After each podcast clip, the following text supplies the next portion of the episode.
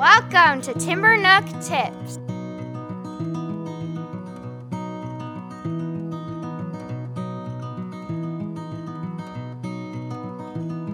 Welcome to Timber Nook Tips. Jeff Johnson here with Angela Hanscom. Angela, we're still talking about the vestibular system, and we're talking about what this time? We're talking about attention and also emotional regulation. Whoa, whoa, wait, wait, wait. Your your body system that manages balance has something to do with with okay, explain. okay. So so we talked about how the vestibular system tells your body where it is in space. It uh-huh. helps support all six eye muscles for movement. The other thing it does is it feeds right into the brain and it turns what we call the reticu- reticular activating system on in the brain. And basically, what that does is it just turns the brain on. So that's why you see kids fidgeting sometimes. So if you see kids rocking in their chair um, or moving back and forth, what they're doing is they're moving that vestibular system to, um, and that which feeds right into the brain and turns the brain on to pay attention. So, um, a while ago, I had written an article called "Why Kids Fidget and What We Can Do About It," and that that article went incredibly viral. And then they got picked up by the Washington Post, and that was all about why kids can't sit still and kid, the kids that I was observing in that classroom were uh, what we call extreme fidgeting. So they were leaning back in their chairs.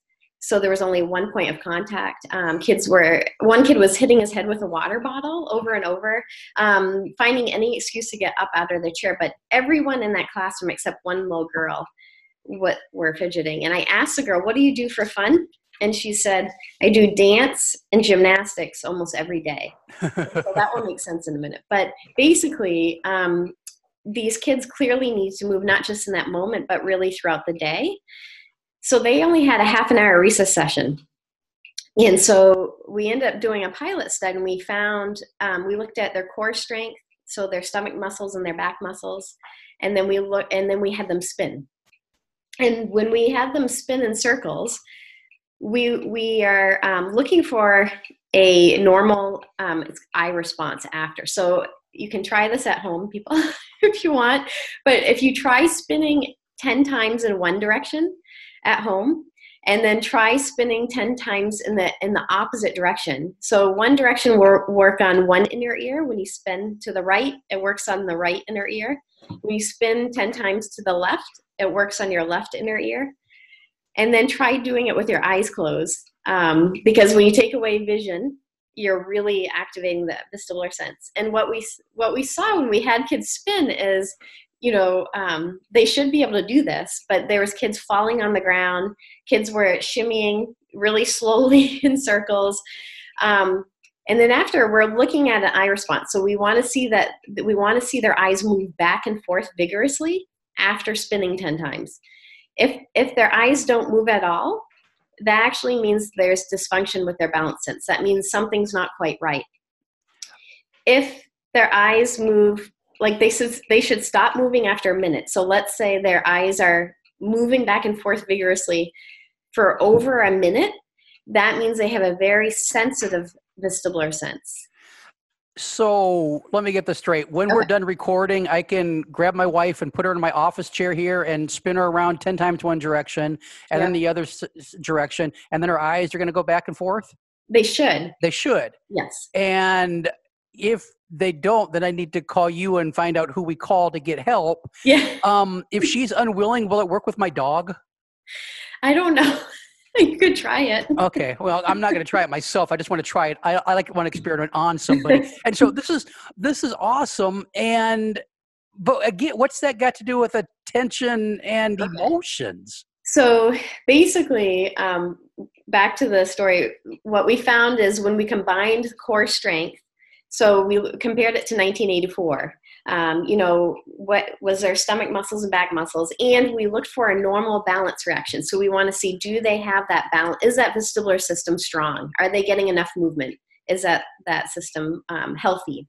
And what we found is when we combine the two scores, we found only one out of every 12 children on average can meet both standards from 1984. So something's not right. And clearly, these kids need to move more. Um, so basically, um, long story short, if kids are restricted over and over again, that system can weaken and they're not, that does support attention. Now, um, sometimes you'll see people stick children on bouncy balls. And when that article went viral, um, some articles came out like, fine, let's just stick them on a bouncy ball and that's going to fix the underlying issue and that's going to help them attend. Or you also saw the bike pedals Oh yeah. Like where some kids where you could sit in that seat and you can bike. Well, uh-huh. um, and that's going to fix the underlying issue. But um, knowing this information, why do you think? Why do you think those are not going to fix the underlying issue? Well, because they're not not choosing to do those things, and they're not doing them at will. They're doing them under direction. Oh yeah, and they're and they're not flopping and flipping. They're sitting upright. They're they're I mean they're they're crisscross applesauce, except their feet are butt, butter moving. Yeah, exactly. So basically, they're still upright. They're not moving in those rapid ways we talked about, like spinning in circles. They're not going to create change to the vestibular sense. Bouncing on a ball, what it does is um, it will help in that that moment. So because you're moving back and forth, you are turning the brain on to pay attention that, in that moment. However, because you're still upright, you're actually not creating any change to the vestibular system. You're not strengthening it are making change to it. So um, in that moment, it's like a band-aid approach. In that moment, it will help with attention, but you're still going to see kids with um, not knowing where their body is in space, um, having trouble with um, long-term attention and all the skills that we talked about, visual skills. It gets them through that 50-minute class. Yeah, it gets them through the class. So, um, so kids, we need to really look at the underlying issue and create change to that. Every time I talk to you, I, I get more irritated with the way we do things to children in the world. Um, no, it's great because then I want to do something about it. So what else do we need to? What else do we need to know? So the other thing that um, movement helps with, and having a strong vestibular system, is it also supports um, emotional regulation. So being able to, um, you know, if you get really angry, to be able to naturally bring that back down again.